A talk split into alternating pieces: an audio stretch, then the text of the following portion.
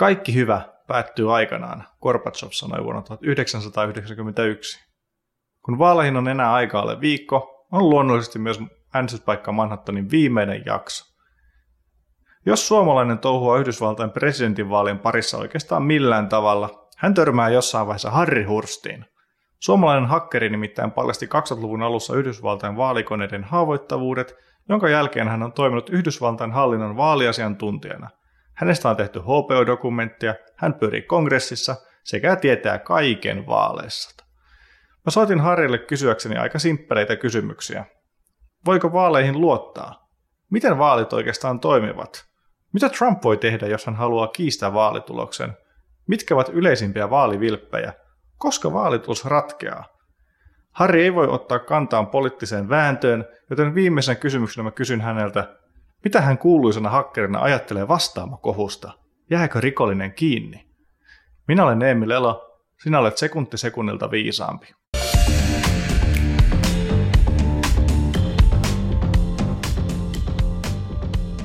Harri Hursti, tervetuloa. Missä päin mies majailee tällä hetkellä? Tällä hetkellä Atlanta, Georgian osavaltiossa, eli täällä mä oon, on tuota, viettänyt suurimman osan aikaa elokuun jälkeen tai elokuun alun jälkeen, ja sitten mä olen täällä myöskin kesä, kesäkuussa, kun täällä oli esivaalit, eli Georgia on pääsääntöisesti se osavaltio, jossa asiat menevät huonoimmalla mahdollisella tavalla yleensä, ja, ja aikaisessa vaiheessa, ja täällä on ollut aika paljon erilaisia ongelmia, jonka takia mä oon täällä liittovaltion tuomioistuimessa olevan, olevan tota, oikeudenkäynnin todistajana ja keräämässä todistusaineistoa. Kerro vielä nopeasti kuuntelijoille, minkä takia, sä just kerroit, että sä oot käynyt viimeksi kesällä New Yorkissa viikon, minkä takia sä reissat näin paljon ympäri Yhdysvaltoja näin vaaliaikana? Tämä liittyy hyvin pitkälle siitä, että jo ennen vaaleja on ollut pitkä aika erilaisia oikeudenkäyntejä liikkeellä ja myöskin mä oon usein nimitettynä vaalivalvojaksi, eli toisin sanoen paikalla katsomassa, miten vaalit menee. Hyvin usein sitten, että mulla on erityisoikeuksia, kuten kerätä todistusaineisto, ottaa valokuvia, pyytää kopioita dokumenteista sekä sähköistä paperista, eli tämän tyyppisiä asioita. Eli se ei ole pelkkää sellaista normaalia vaalivalvontaa, myöskin Euroopan turvallisuus- ja yhteistyö, niin tota, elin OCSE, PA, niin he lähettää joka vuosi vaalivalvojat, EU-valvojat Amerikkaan, ja mä oon useana vuonna, kuten myöskin tänä vuonna, niin koulutan heidät, eli sit sitä varten täytyy lentää tuossa ensi viikonlopuksi, viikonloppuna on meillä koulutus näille 80 vaalivalvojalle, jotka tulee Euroopasta niin henkilökohtaisesti ennen kuin he lähtevät sitten ympäri Yhdysvaltoja heidän nimetyille vaali- tarkistuspaikoilleen.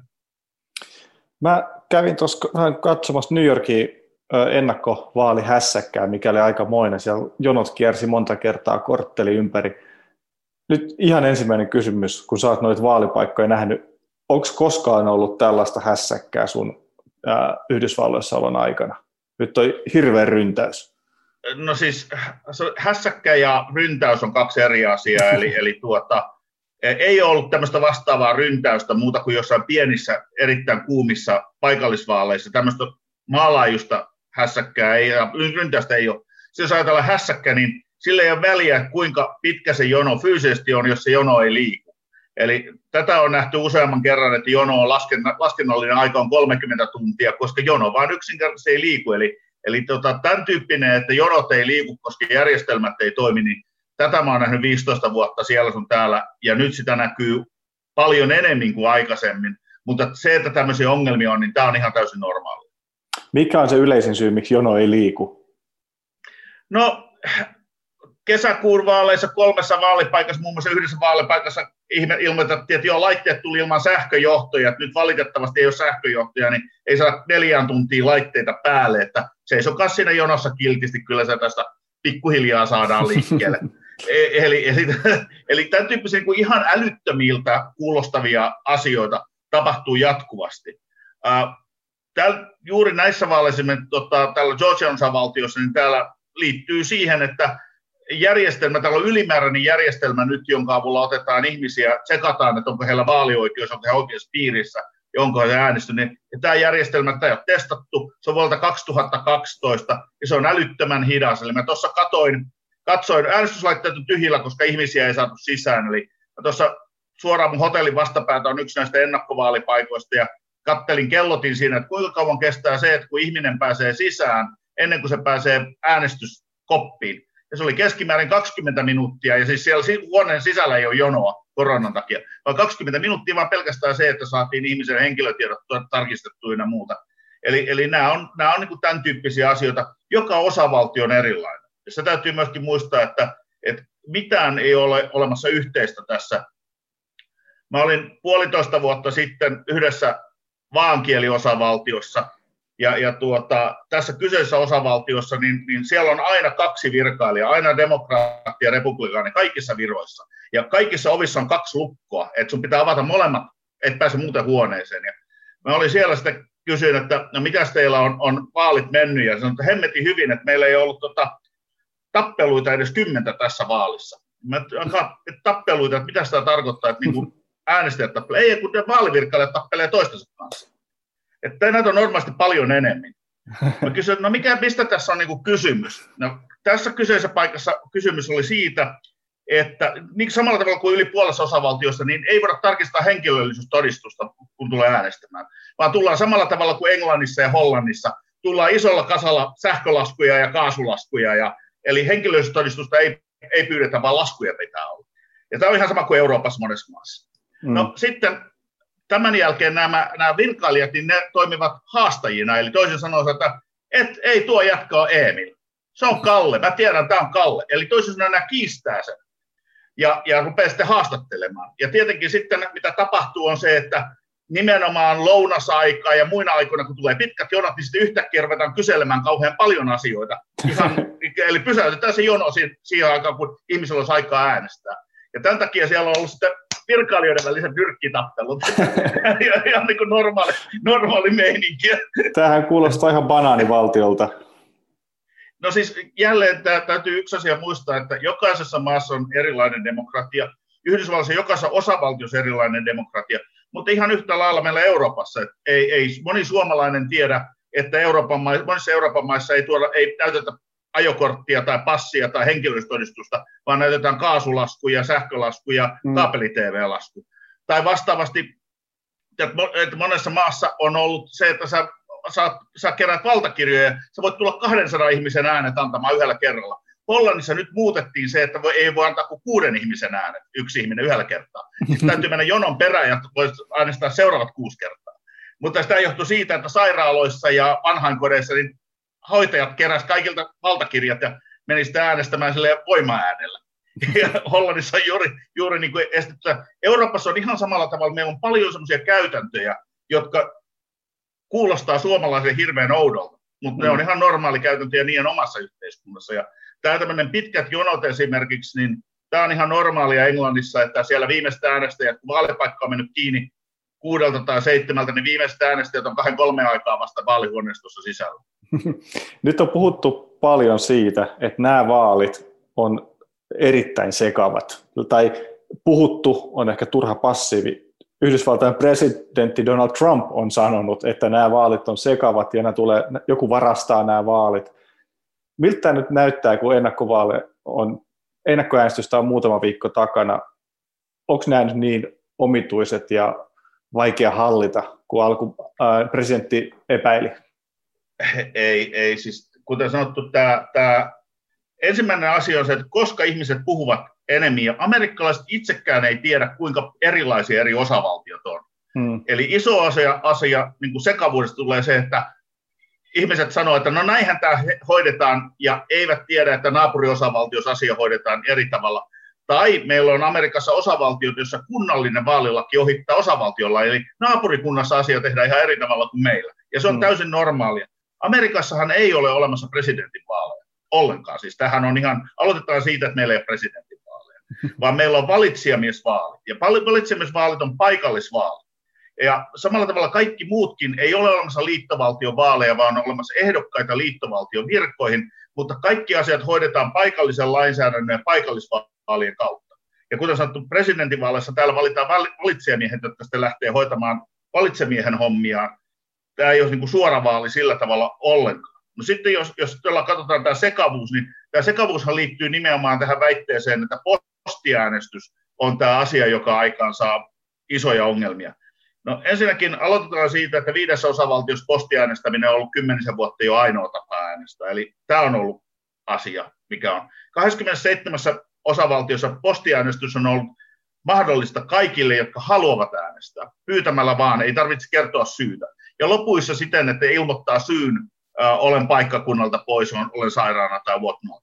Mm. Eli postiäänestys on, on tällä tavalla olemassa. Toinen asia on postiäänestys 150 vuotta vanha käytäntö. Postiäänestystä on käytetty Vietnamin sodassa, Korean sodassa, toisessa maailmansodassa, ensimmäisessä maailmansodassa ja Yhdysvaltain sisällissodassa. Ja jos on järjestelmä, joka on pystytty käyttämään sisällissodan aikana, jonka saattaa olla pikkuinen könäkkä, ja on voinut olla jonkinlaisia paikallisia motivaatioita vaikuttaa tulokseen, ja se on toiminut siitä huolimatta, niin tämä on, tämä on niin kuin, ei, ei, ei postiäänestyksessä sinänsä ole, ole niin kuin mitään huonoa. Postiäänestyksen ongelmat ovat ihan samat ongelmat kuin mitä meillä koti-Suomessa on. Eli se, se niin kuin, ja meidän Euroopan maissa, eli äänestäjien painostaminen. Eli se tulee perhepiiristä, se tulee paikallisesta yhteisöstä, se tulee uskontokunnasta, se tulee mistä ikinä ympäristössä on pienemmillä paikkakunnilla. Ja tämä on iso ongelma sekä Euroopassa että Yhdysvalloissa. Yhdessä osavaltiossa, kun me, me tehtiin yliopiston kanssa tutkimusta siitä, että pari vuotta sitten, että kun siellä oli aloitettu helpompi postiäänestys, kysyttiin, olla pantiin yliopiston opiskelijat tekemään kyselytutkimusta. Yksi yleisimmistä vastauksista, en minä tiedä, mun mies vei sen äänestyslipun. Tämä oli niin kuin yleisimpiä vastauksia. Eli se, se tapahtui hirveän pienessä piirissä tämä. Mm. Samalla tavalla Estoon, Est, Estissä on äänestyspileitä, eli mennään äänestämään samaan aikaan samaan paikkaan ja, ja sitten vietetään sille, että kukaan ei pääse, kun siellä voi äänestää monta kertaa, kukaan ei pääse antamaan uutta ääntä. Eli tämä tämmöinen painostaminen on normaalia, ja se on myöskin se, että me, jotka asutaan isoissa kaupungeissa, me ei koeta pääsääntöisesti koskaan tämmöistä mahdollisuutta, että sua painostettaisiin tai että olisi iso ongelma. Hmm. Tämä on kaikkialla Euroopassa ja Yhdysvalloissa. Tämä on pienempien paikkakuntien maaseudun, pienien yhteisöjen ongelma. Tämmöistä ongelmaa ei ole olemassa niin isossa kaupungissa. Ja myöskin äänien ostaminen ja myyminen on, on Yhdysvalloissa, niin kuin myöskin Euroopassa, yhä ongelma. Ja siinä on hyvinkin huvittavia asioita, mitkä liittyy tähän. Hauskimpana anekdoottina, tämä on kaksi vuotta sitten, 2018 vaaleina, niin, niin erässä, monessa osavaltiossa on sellainen laki, että ää, vaalipäivänä ei saa, jo, ei saa myydä alkoholia. Aha. Ja nyt sitten, kun osavaltiossa on merkittävä määrä isoja tislaamoita, niin siellä on sitten vaalipaikan eteen tietenkin tislaamot panneet maistiaiset. Ja tämä on semmoinen ansa, jälleen kun me puhun näistä haastajista, niin ne kattelee sitä, että aha, tuo on, tuo väärän puolueen ihminen, haiset alkoholilta, et pääse äänestämään.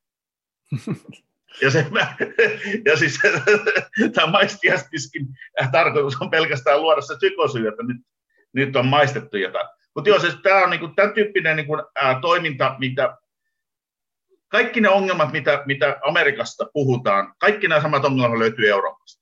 Ja mm. se on, Euroopassa me ei vaan puhuta siitä, ja Euroopassa jokainen ymmärtää, suomalainen tietää, että vaalit tehdään eri tavalla Saksassa, eri tavalla Espanjassa, eri tavalla Portugalissa. Meillä ei ole sitä oletusta, että tämä menee samalla tavalla kaikissa maissa. Amerikkalaisilla on se oletus, että tämä menee samalla tavalla, ja sitä se luo yhä enemmän kaosta, koska ensimmäisen kerran ihmiset enemmän keskustelee ja törmää siihen, että tähän menee ihan eri tavalla tuolla toisella Miten sun duuniin vaikuttaa se, että presidentti luo tällaista epäluottamusta vaalien ympärillä? Vai mi- miten se konkreettisesti näkyy sun työssäsi? Kyllä se nimenomaan liittyy siihen, että tulee usko, niin kuin epäuskon puutetta. Ja siis tällähän, tässä niin kuin ajatuksenahan tämmöisessä on se, että, että luodaan, pyritään luomaan sellaista tilannetta, että ihmiset eivät olisi niin innokkaita menemään äänestämään. Mm. Ja, ja tämä on niin kuin historiallinen totuus, millä tavalla tämä vaikuttaa puolueiden välillä. Ja, ja ehkä, ehkä niin kuin sanotaan, että, että, että se, että ihmiset ovat nyt sankoin joukoin menossa äänestämään ja, ja tosissaan odottavat tuolla jonossa vesisateessa viisi tuntia, että pääsee äänestämään, niin, niin tähän kertoo siitä, että tämä strategia ei ole, ei ole niin kuin ainakaan kaikkialla toiminut. Ja tämä on myöskin toinen asia, mikä on, on muistan silloin Suomessa aikoinaan paljon oli uutisissa ja puhuttiin, että Amerikassa äänestysprosentit on niin matalat, ja, ja, ja niin kuin, että okei, amerikkalaisia ei kiinnosta oma politiikka, ei ne äänestä. Hmm. Kun se jono on tuolla kahdeksan tuntia niin minimissään, niin, ja siellä ihmiset siitä huolimatta jonottaa sen kahdeksan tuntia, niin kyllä ne yrittää äänestää. Mm. Ja, ja tämä on, tää on niin kuin Amerikassa se iso ongelma on nimenomaan se, että yritetään, äänestämistä yritetään monissa paikoissa tehdä alueellisesti vaikeaksi. Atlantassa, alueella, missä, mikä, se on kun mä asun, mä asun kolme ja puoli vuotta Atlantassa, niin mikä täällä tapahtui oli, että ensin sanottiin, että ei haluta auttaa, antaa postiäänestystä kaikille, koska ei koronavirus ole paha asia. Sen jälkeen, kun saatiin aikaiseksi se, että ei tule kaikille postiäänestystä, vaan tulee tämmöinen käytäntö, että yli 75-vuotiaat saa se automaattisesti, loppujen pitää anoa ja muuta. Sen jälkeen yhtäkkiä sanottiin, että okei, no koronavirus on niin vaarallinen, nyt ei voida avata kaikkia vaalipaikkoja. Ja sen jälkeen rajoitettiin 75 prosenttia vaalipaikoista, ilmoitettiin, että näitä ei sitä avatakaan, joka aiheuttaa tietenkin, että on keskittyneitä ongelmia. Ja mun, siellä, missä minä asuin alueella Virginia Highland, niin Siinä oli kuusi eri vaalipaikkaa, isoja kouluja, joiden jumppisallit ja muut. Kaikki ne oli pantu kiinni. Ja mun vanha baari oli tullut yhdistelmä, se oli vuokrattu se baari yhdistelmä vaalipaikaksi näille kaikille kuuden vaalipiirin äänestäjille. 16 000 ihmistä oli nimetetty tähän baariin äänestämään. Voitte kuvitella minkä tahansa baarin, ja Patte siitä kuvittelette, että koko Olympiastadion pitää panna yhdessä päivässä sitä baarista läpi. niin kuinka helposti toimii. Eli jonot oli aikamoiset. Onko näille mitään yhdistävää tekijää? Onko äh, tällaisille, äh, kun yritetään vaikeuttaa äänestämistä, niin onko se republikaanien tekosia vai onko se niin joissain osavaltioissa myös demokraattien pyrkimys saada ihmisiä mahdollisimman vähän uurnalle ja mahdollisimman isolla olla vaivalla? Kyllä se poliittisessa tieteessä on, on niin kuin vahvasti käsitys, että äänestysaktiivisuuden nouseminen auttaa demokraatteja ja väheneminen auttaa republikaaneja. Nyt kannattaa muistaa kuitenkin aivan oikein, mitä sanoit, että on myöskin olemassa alueellisia eroja. Mm. Ja, ja, ja jos ajatellaan Yhdysvaltain ylätason vaaleja, niissä on aivan täysin eri logiikka kuin alatason vaaleissa. Ja alatason vaaleissa kannattaa muistaa, että kun se äänestyslippu täällä voi olla useita sivuja, ja useita sivuja molemmin puolin, siellä voi olla sata kysymystä siellä ylhäällä on ne presidentit ja senaattorit ja muut, ja siellä viimeisessä on kolme miljardia tohon siltaan ja kahdeksan miljardia tohon kouluun ja muuta nämä bondissa. Eli raha on siellä, mitä, mikä, mikä ei varsinaisesti kiinnosta juuri ketään. Ja, mm. ja siis se, siellä, missä raha on ja motivaatio. Ja sitten kun ajatellaan paikallisvaaleja silloin, kun ei ole presidentinvaali vuosi, niin yhtäkkiä silloin nähdään se, että niitä motivaatioita, niitä paikallisia asioita, minkä takia asioita halutaan tehdä jollain tavalla, ne on kaikki siellä, siellä alapuolella. Ja kyllä täytyy sanoa, että on nämä niin huvittavia asioita välillä, koska mullekin on tullut paljon näitä soittoja, ja niin kuin, jossa soitetaan ja sanotaan, että hei, että mä, oon, mä, oon, tota, mä edustan, edustan demokraattista puoluetta, me halutaan pitää huoli, että, että tota, sä pääset keskiviikkona äänestämään. Ja nyt niin kun me halutaan auttaa siitä, että, että jos sulla ei autoa, niin millä tavalla me päästään, saada, saada, saada, pääset keskiviikkona äänestämään. Ja toistetaan koko ajan keskiviikkona, keskiviikkona, keskiviikkona vaalipäivä on tiistaa. Ja, ja tämä on, tää on, tää on, tää on siis, tämä ei ole ensimmäinen kerta, kun näitä tulee, mutta tänä vuonna se on erittäin hauska ollut, koska tää, niin nämä soitot tulee nimenomaan koronavirus niin, niin tuota, teemalla, että me autetaan sinua, me hompataan sinulle kyytit keskiviikoksi. Ja koko homman se skriptin idea on, toistetaan sitä keskiviikkoa niin monta kertaa kuin ikinä vaan voidaan. Mm.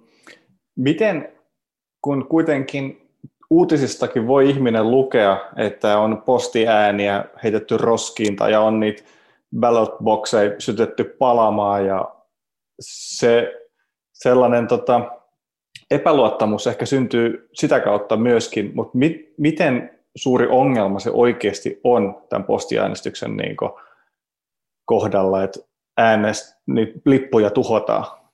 No siis tässähän oli sellainen hyvä esimerkki, joka meni isosti uutisissa, kun presidentti puhui siitä, että nyt on, nyt on tuota, heitetty roskia, tuhottu näitä äänestyslippuja. Ja siitähän sitten ilmeni, että tämä oli kuusi äänestyslippua, josta oli kysymys. Ja, ja myöskin ilmeni, että mistä tämä syy, että kaikki kuusi oli saman työntekijän tekemiä. Ja ongelma oli se, että tämä kyseinen Pennsylvanian kunta oli laittanut samanlaisen kirjekuoren sekä äänestyslipulle että äänestyslippuhakemukselle. mm-hmm. jonka takia tämä kyseinen työntekijä oli vahingossa niitä avannut, ja lain mukaan silloin, jos se on vahingossa avattu, niin sit se täytyy, sitä ei voi enää käyttää äänestykseen. Eli työntekijän virhe mitätöi äänestä. Mutta lopputulos oli kuudesta äänestä. ja, eli eli, eli niin kun, nämä on niin kun järjettömiä, järjettömiä nämä, nämä niin kun määrät.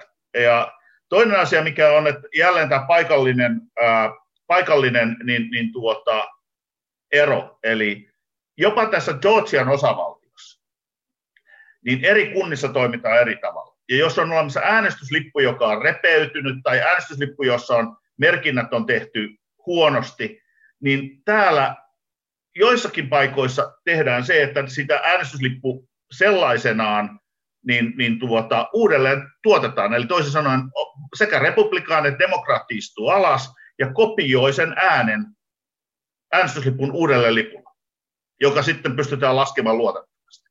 Eli se, se tapahtuu molempien puolelle, jolloin tämä vanha lippuhan täytyy tuhota. Hmm.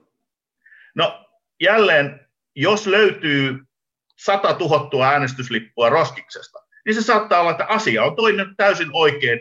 On, ne on kopioitu ne äänet, tuotettu se uusi lippu, ja vanhat liput on todellakin roskistettu ja tuhottu, jotta niitä ei vahingossa voida uudelleen laskea. Eli aina tämä käytäntö, paikallinen käytäntö täytyy tuntea, millä tavalla vaalit tässä nimenomaisessa paikassa tehdään, koska kunnallislaki ohittaa monissa osavaltioissa osavaltiollain, niin järjestelmät on erilaisia.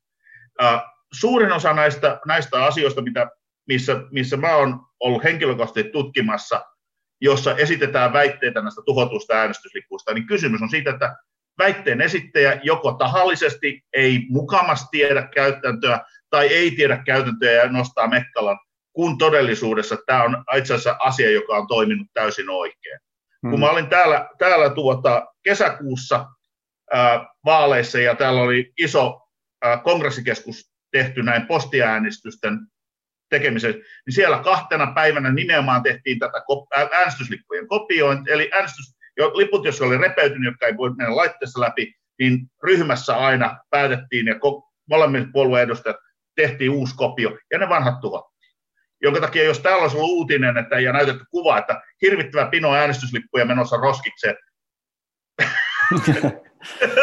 se ei tarkoita sitä, että ne äänet ei olisi, ei olisi tullut lasketuksi.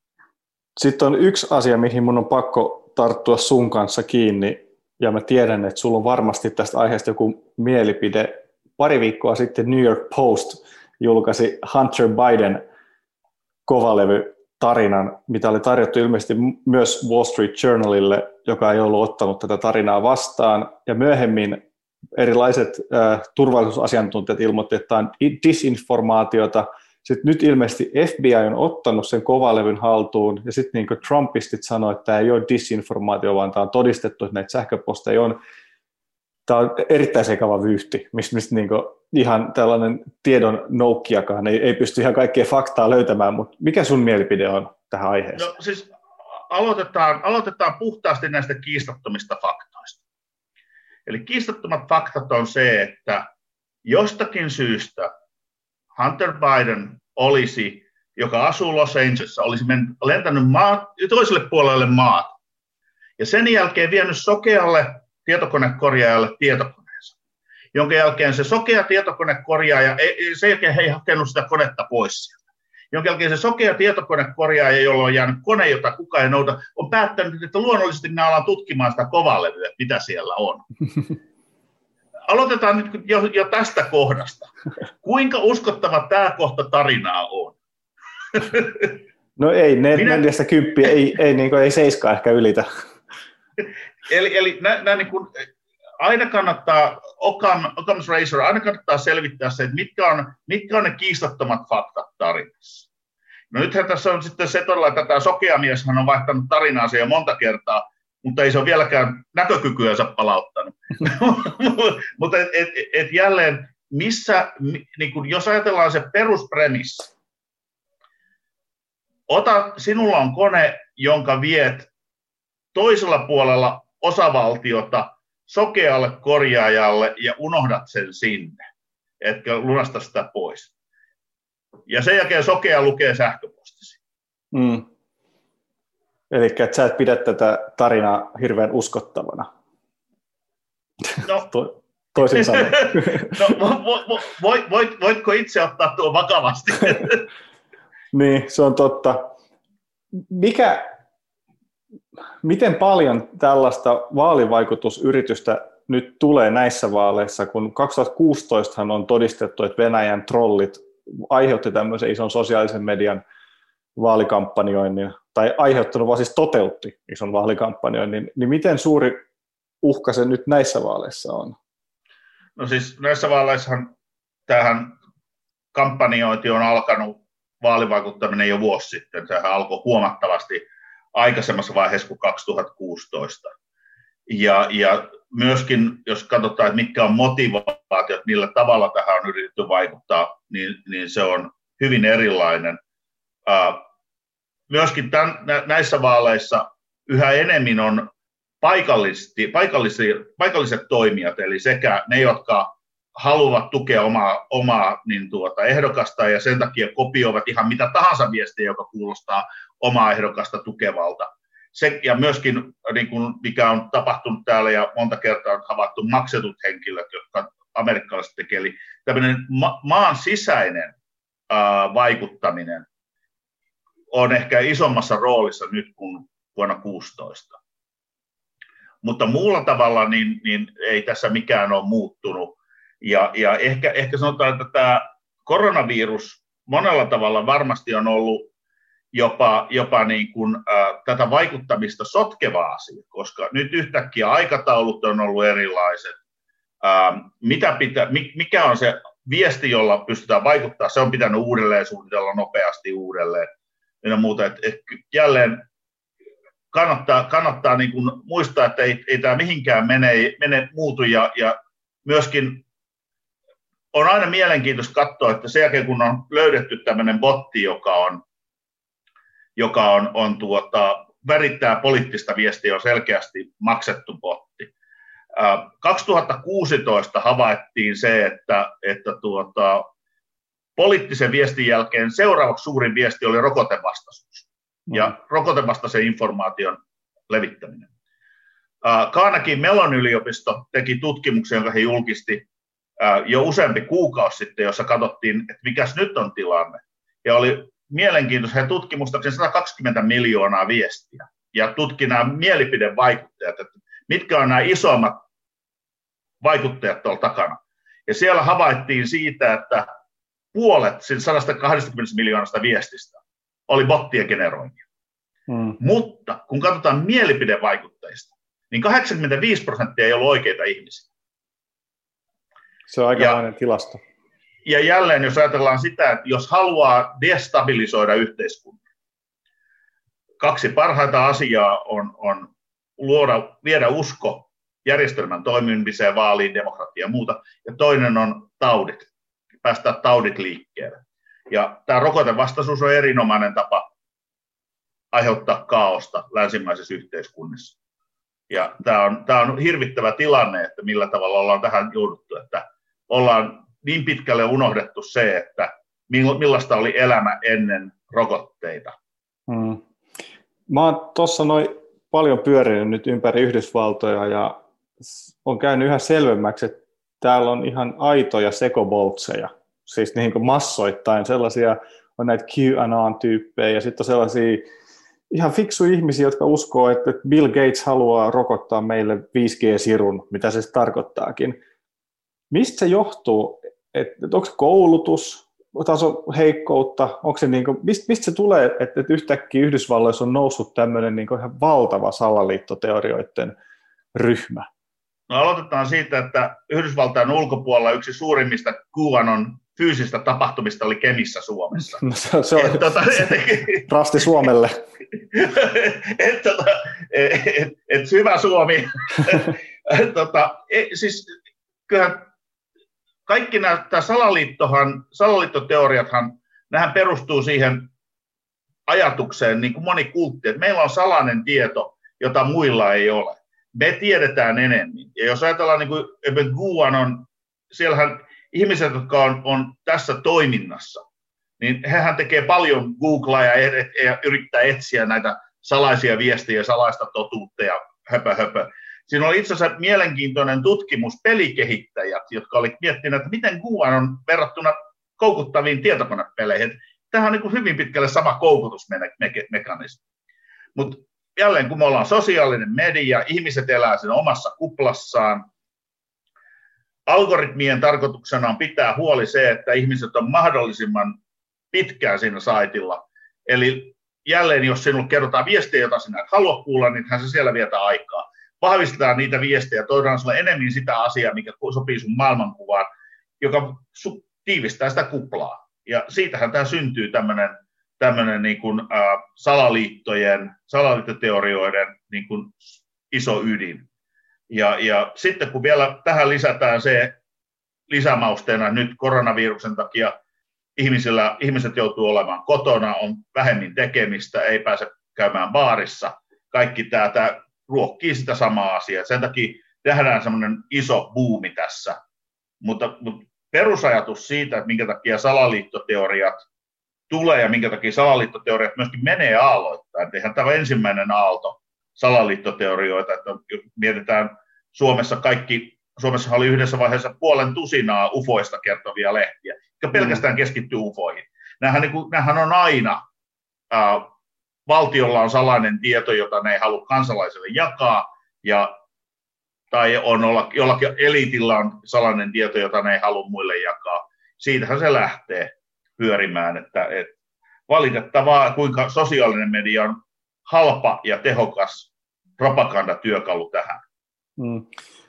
No, vaalit on nyt tuossa alle viikon päästä, kun tämä tulee ulos tämä jakso.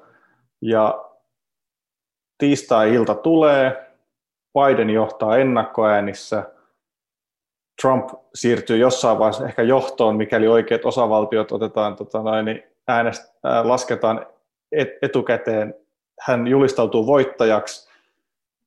Biden siirtyy kuitenkin myöhemmin johtoon, mutta Trump ei enää on, on jo julistautunut, että hän on voittanut tämän pelin ja tämä on rigged, tämä elections.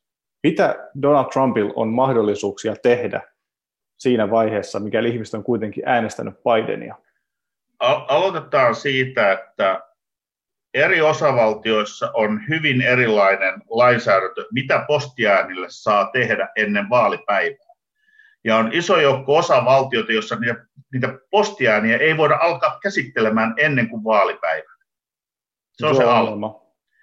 Joka tarkoittaa automaattisesti se, että jos, jos sulla on kaksi miljoonaa kirjekuorta pöydällä ja ensimmäinen saa avata vasta vaalihuone, osassa paikoissa vasta vaalihuoneesta sulkeuduttua, mm. niin silloin se tarkoittaa sitä, että nämä viiveet tulee olemaan pitkä. Toinen puoli on, jos me katsomme Kaliforniaa, niin Kaliforniassa aina, Kaliforniassa ennen pandemiaa 35-40 prosenttia kaikista äänistä oli postiääniä mutta ne postiäänet ei jakaudu tasaisesti maaseudun ja kaupunkien välillä, vaan kaupungeissa käytetään enemmän postiääntä kuin maaseudulla. Maaseudulla ihmisellä on aina ollut aikaa ajalla ympäriinsä ja mennä vaalipäivänä ja muuta. Kaupungissa ihmisillä on kiireellinen elämä, työ, ne, siellä on ollut aina enemmän postiäänestystä. Myöskin kaikki, jos ajatellaan amerikkalaista demografiaa, Amerikan kymmenestä suurimmasta kaupungista vain yhdessä on republikaaninen pormestari kaikki kaupungit on, on demokraattisia käytännössä niin kuin kärjistäen. Ja se tarkoittaa, että on, on olemassa demokraattisia kaupunkia republikaanisessa osavaltiossa.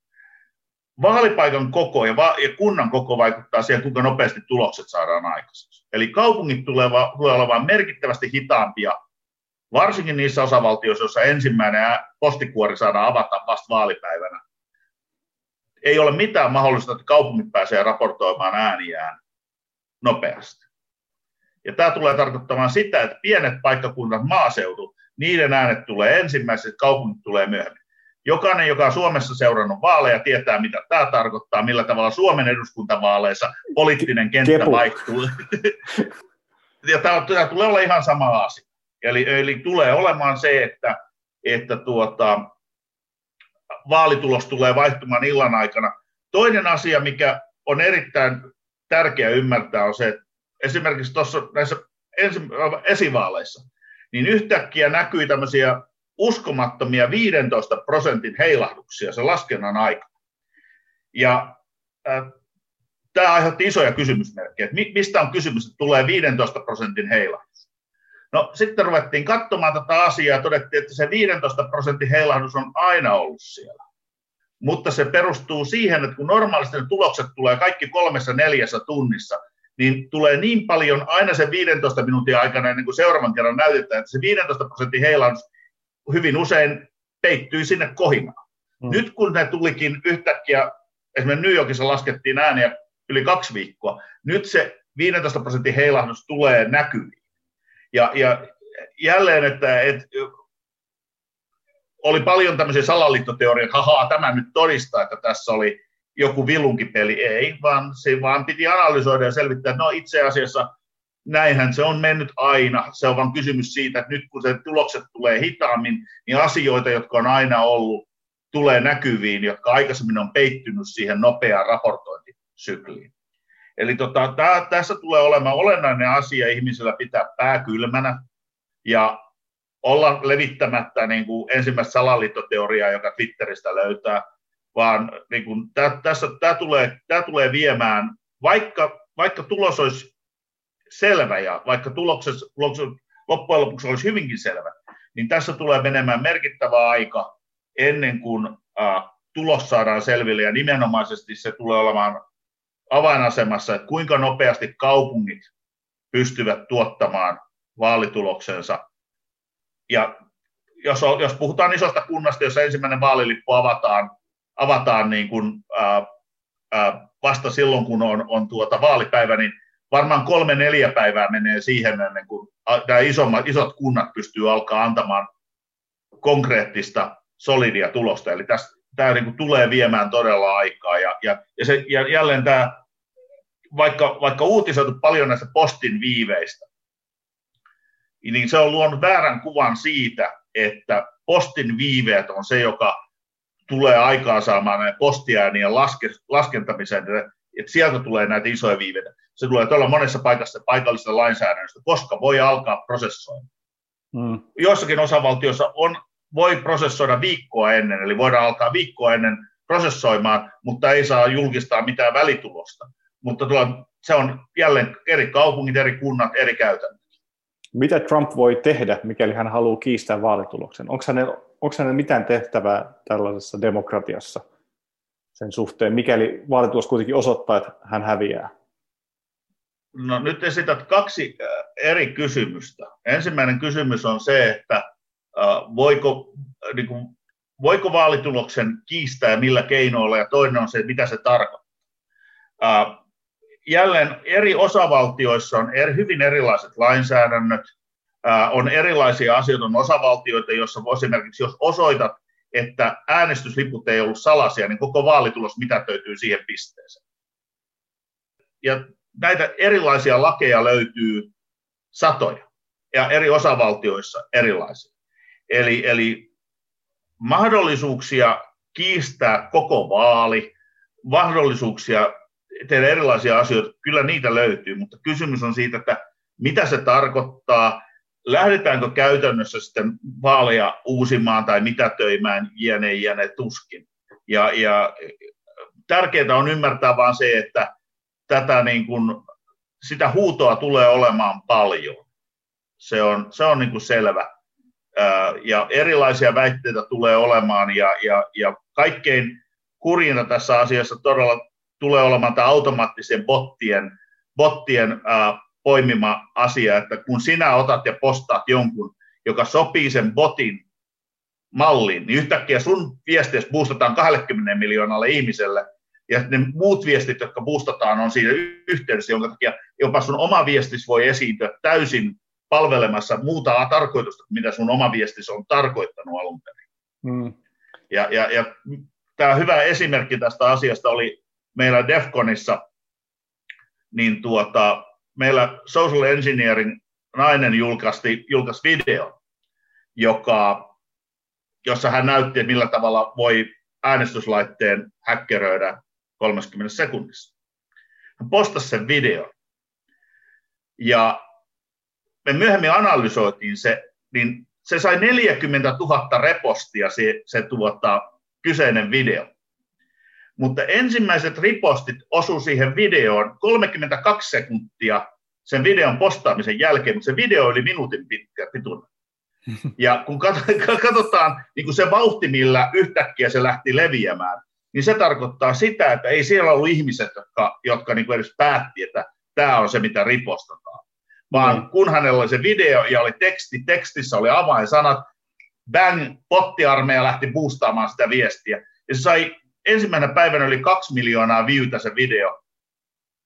Ja se, tämä kuvaa jälleen sitä, että sattui osumaan sellainen viesti, joka sopii tietynlaisen poliittisen bottiarmeijan viestiarmeijaan. Sen takia se, se viesti otettiin täysin asiayhteydestä pois, jos katsoo mitä muita viestejä oli, ää, vaan sen viesti, tämä on nyt todiste, ei se ollut todiste, vaan, vaan ja tämä tulee, olemaan, tämä tulee olemaan merkittävä asia vaaliiltana, ja jos katsotaan, nythän sekä SISA että FBI on myöskin antanut public service announcementin, kehottanut ihmisiä olemaan harkitsevaisia ja hakemaan tietoa luotettavista lähteistä, eikä niin kuin, uskomaan sosiaalista mediaa, ja varsinkaan ei levittämään niitä asioita, mitä löytää sieltä sosiaalisesta mediasta, jos ne eivät pidä paikkaansa.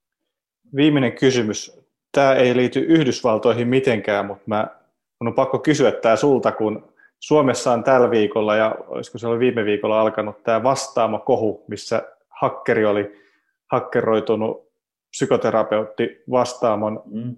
henkilötietoihin ja pyytänyt lunnaita ja koko Suomi on nyt hänen perässään. Onko tällä hakkerilla mitään mahdollisuuksia olla jäämättä kiinni? Äh, erittäin hyvät mahdollisuudet. Siis se, mitä minä olen tuota asiaa seurannut, niin, niin tähän selkeästi vaikuttaa siltä, että, että tuota, kyseinen kaveri ei ole millään tavalla muuta kuin amatööri. Ja, ja vastaavasti, jos me katsotaan ää, tänä vuonna, niin ää, koronaviruksen takia FBIlle esimerkiksi raportoitujen ää, tietorikosten määrä kasvoi 800 prosenttia pelkästään toisella vuosineljänneksellä. Jos me katsotaan EU-maita, niin tietotekniikkarikosten tämmöisten murtojen selvitysprosentti on 0,15. Eli alle 1 prosentti selvitetään. Ja selvityksessä tässä tarkoitetaan sitä, että saadaan vietyä tuomioistuimeen asti ennen rikoksen vanhemmissa. Eli tota, valitettavasti tämmöinen asia, todennäköisesti tämä tulee ihan scriptkit toiminta, mutta kiinnijäämisprosentit on älyttömän pienet. Ja, ja, ja tietenkin kun on iso, iso, tuota, iso niin kuin huomio asialla, niin silloin on mahdollista se, että jos menee asiasta hölisemään kännipäissään baarissa, niin, niin tuota, joku sen huomaa ja raportoi, paitsi että nyt meillä on koronavirus, ihmiset ei pääse kännipäissään hölisemään baariin. Työkaluilla, jotka ei ole mitenkään, jotka on ilmaiseksi saatavissa ja, ja jotka, niin kun, jotka käyttäminen on äärimmäisen helppoa, niin sen, sen oman, omien jälkien peittäminen on helppoa. Kysymys on siitä, että onko kurinalainen ja tekeekö asiat kurinalaisesti oikein, koska jälleen, että jos katsotaan näitä, näitä niin kuin suurimpia kiinnijääntejä, niin ne on kaikki ollut sillä tavalla, että itse on hölmöily jotakin ja kiinni jääminen on se, jos on puhtaasti tekninen, puhtaasti tekninen asia, niin, niin nämä on kyllä valitettavan vaikeita selvittää ja, ja saada kiinni isoillakin, isoillakin resursseilla. Et, et se, on, se on valitettava totuus. Toisaalta mun mielestä se, mikä tässä täytyy nostaa ylös, on, että se on valitettavaa uhreille, mutta tässä on kyllä niin kuin selkeästi näyttää, näyttää ulkopuolelle, että tässä on kaksi syytettävää. Toinen syytettävä on, on tuota, tämä kyseinen tietojen varastaja ja kiristäjä, mutta toinen on tämä yritys, joka on laiminlyönyt sen velvollisuuden, mikä laki määrää tietojen salassapitoa ja laiminlyönyt omien maksavien asiakkaidensa luottamuksen jättämällä tiedot hunningolle, koska kaikki tieto, mitä tällä hetkellä on, niin ne tiedot oli täysin suojaamattomana, eli tämä oli vain ajan kysymys. Sellainen oli meidän matkamme äänestyspaikka Manhattanin parissa. Kaikki jaksot ovat edelleen kuunneltavissa Spotifyn, iTunesin, SoundCloudin ja Kauppalehden verkkosivuilla. Tässä vaiheessa kiitokset vieraillemme Terolle, Tuulille, Markolle, Juusolle, Kristiinalle, Johannekselle, Samille, Laurille, Sakarille sekä Harrille. Kiitos myös tuottaja Jenna Karakselle, joka antoi tähän projektin eniten tunteja ja teki sarjasta sen, miksi se jää bittiavaruuteen elämään. Isoin kiitos kuitenkin sinulle, rakas kuuntelija. Viikon päästä tiedämme ehkä jo kaiken. Minä olen edelleen Emil Elo, New York kuittaa.